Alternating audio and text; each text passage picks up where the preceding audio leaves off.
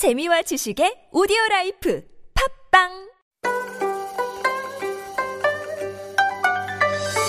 Do you have questions about life in Korea? Send us your opinions and feedback anytime during the show. Simply text us at pound 1013 for 51 per message or chat with our team while you stream us live on the TBS EFM app or YouTube. Life Abroad, helping you navigate your life in Korea. And Angela Chung has joined me in the studio for issue today. TGIF, Angela, good morning. Yes, thank God it's Friday. yes, I always sound a lot more happier on Friday, I have to say.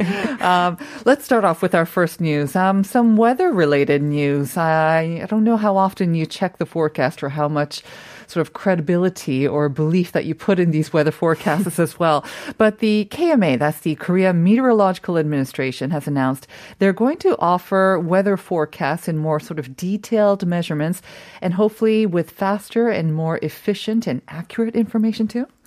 Yes, KMA only used to show weather forecasts for three consecutive days by every three hour, but now they'll start covering weather for five days and by hourly. So for the earthquakes, they brought in a brand new analysis technology to reduce the amount of seconds it takes to recognize earthquakes from seven to five seconds.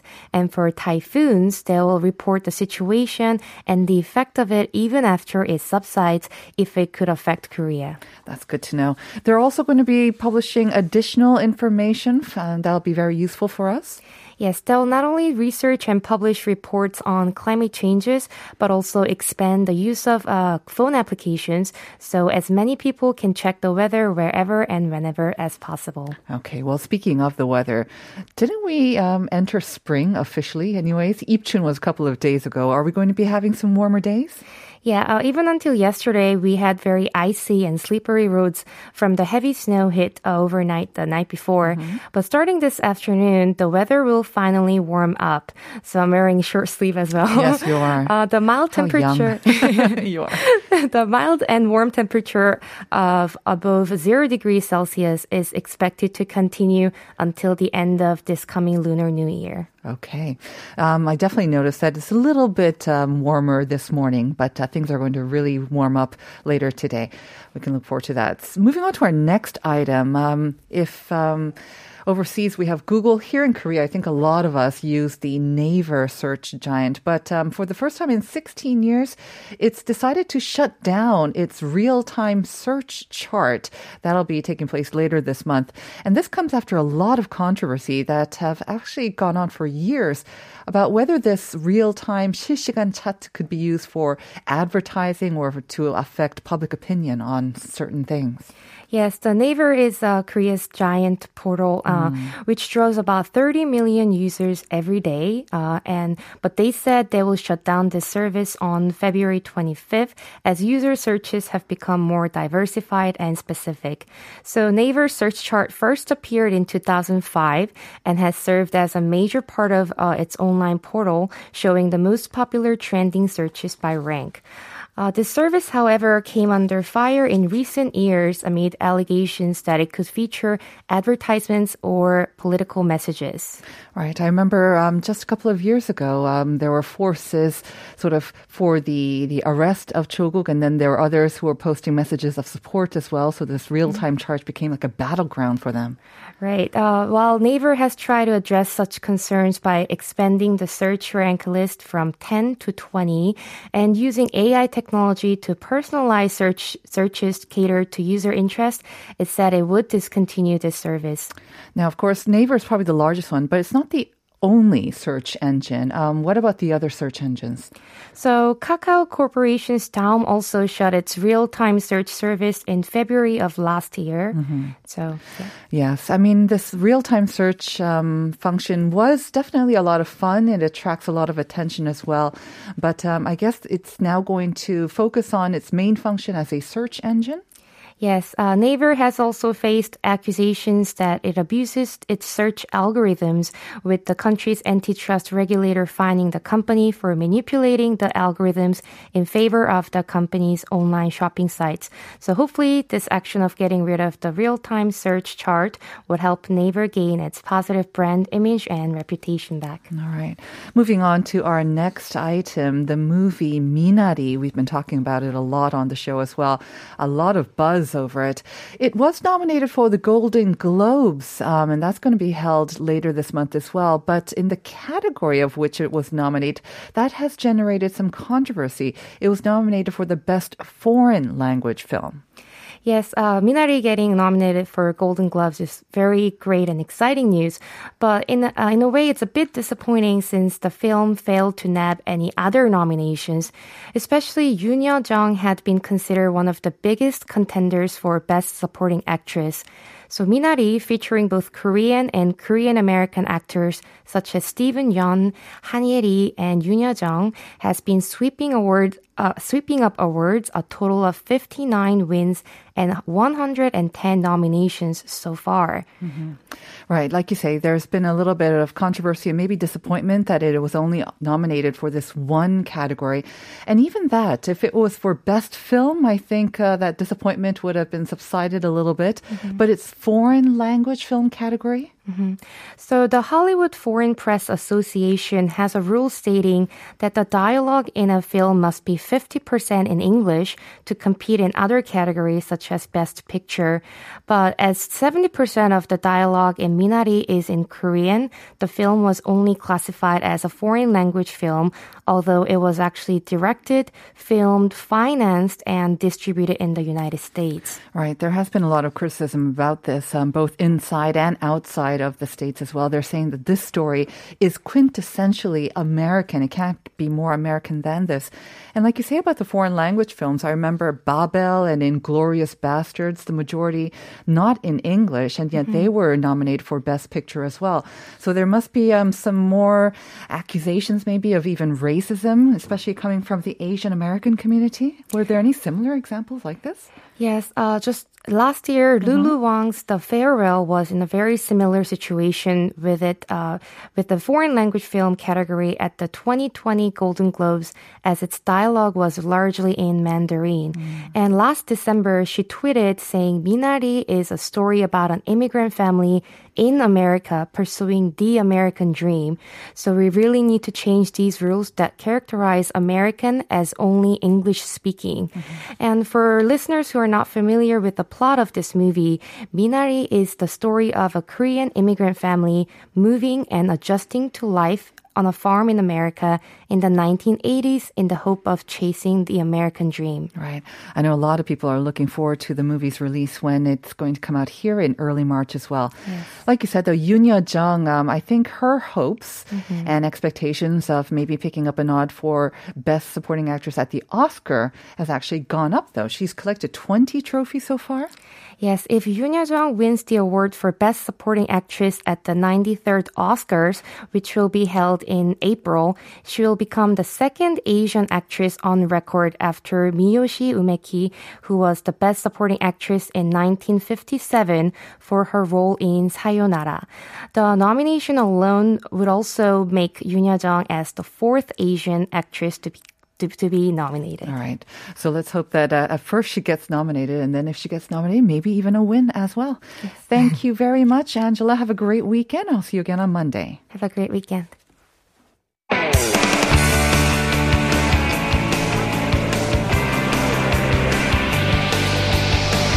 From the latest headlines to conversations about the trends and shifts that shape society at large, explore what makes living in Korea interesting with Life Abroad on TBS EFM.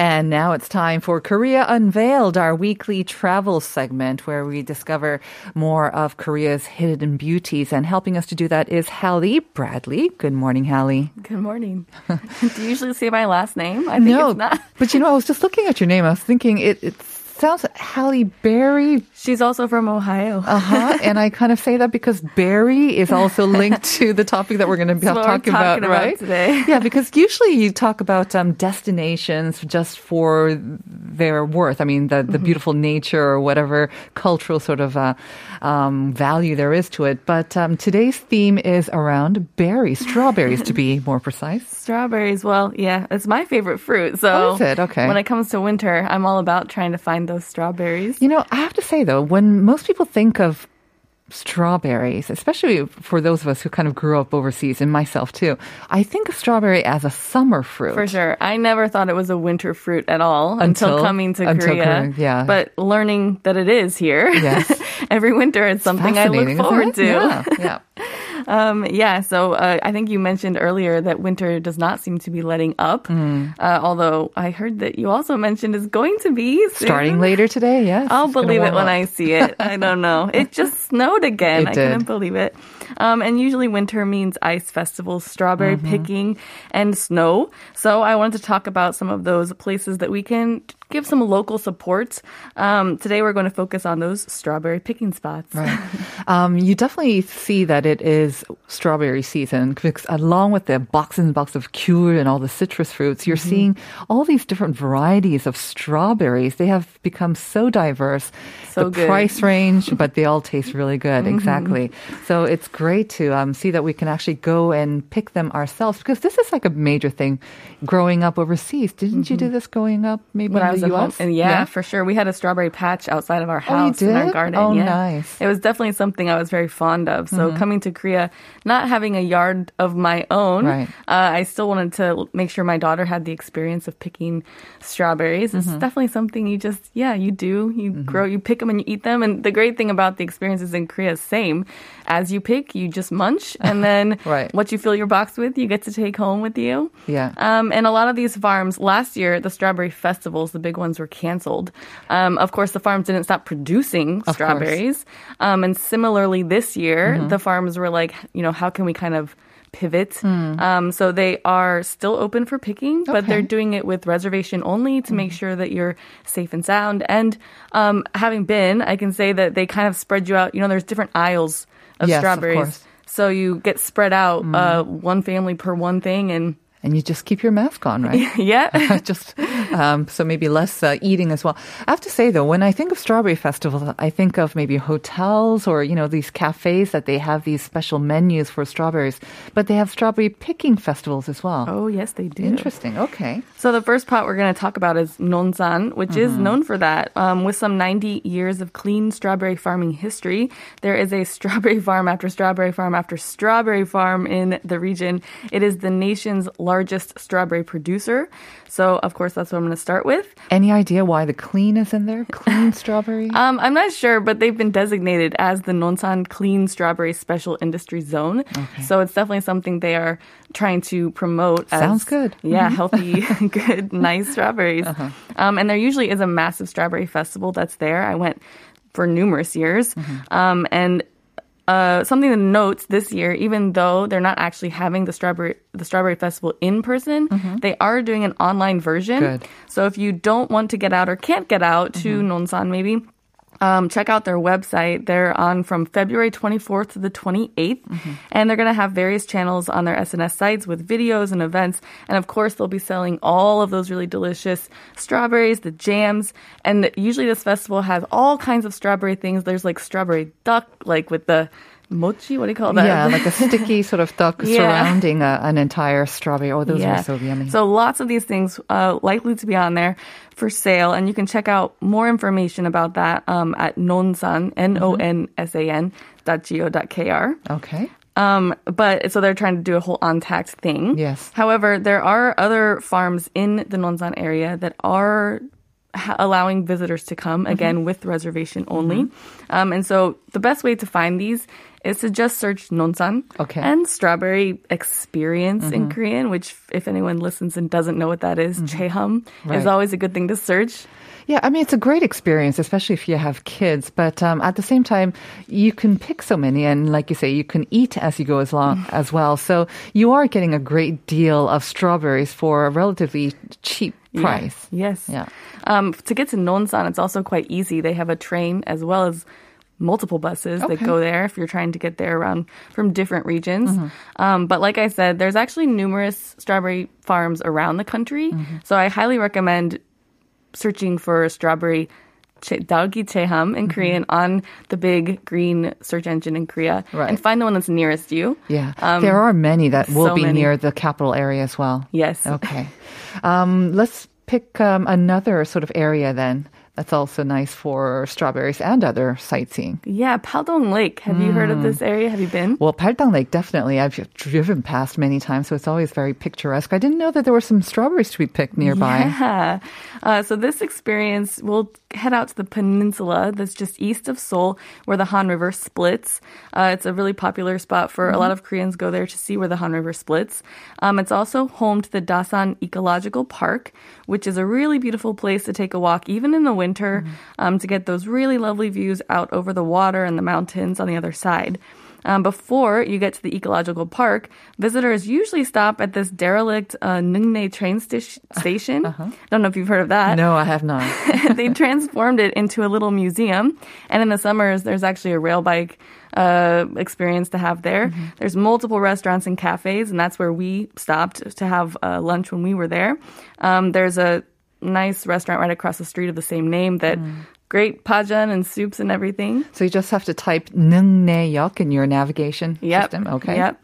Um, and then from there, you just head south toward the ecological park, and there's a strawberry farm that sits just on the edge of the park. So you can okay. see the water, you can see the park, and they have a large, beautiful hanok cafe, which is mm-hmm. probably what most people will spot first.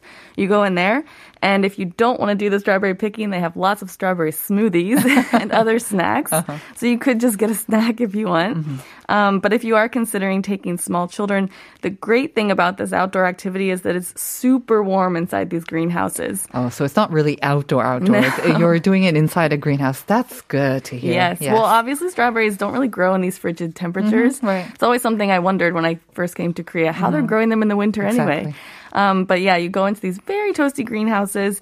You can pick and you fill up your little boxes, and then you can head back over to the cafe. Mm-hmm. Um, at this particular farm, they have experiences that are available at 11 and then again at 1. And they have numerous enclosed strawberry aisles. Okay. So they spread the small groups out and them. Um, and then they also do a sort of strawberry jam experience afterwards. Mm-hmm. So it lets you learn what to do with your strawberries. Prices can vary, but the farms usually work on a base price per unit of weight, Okay.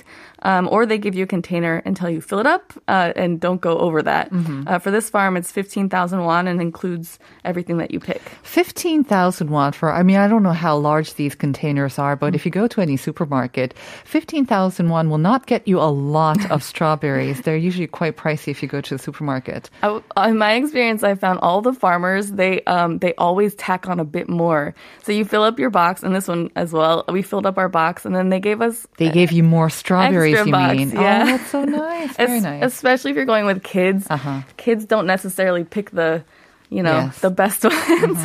so the farmers always want you to walk away satisfied. They'll Oh, give you a, nice. a few more that will really make you That's happy. super nice. And like you said, you said it's also kind of right next to the ecological park, so you Right. can make a whole day trip out of it. Exactly. So that's what we did. Headed to the peninsula, um, go out onto the lake afterwards, and just enjoy those views.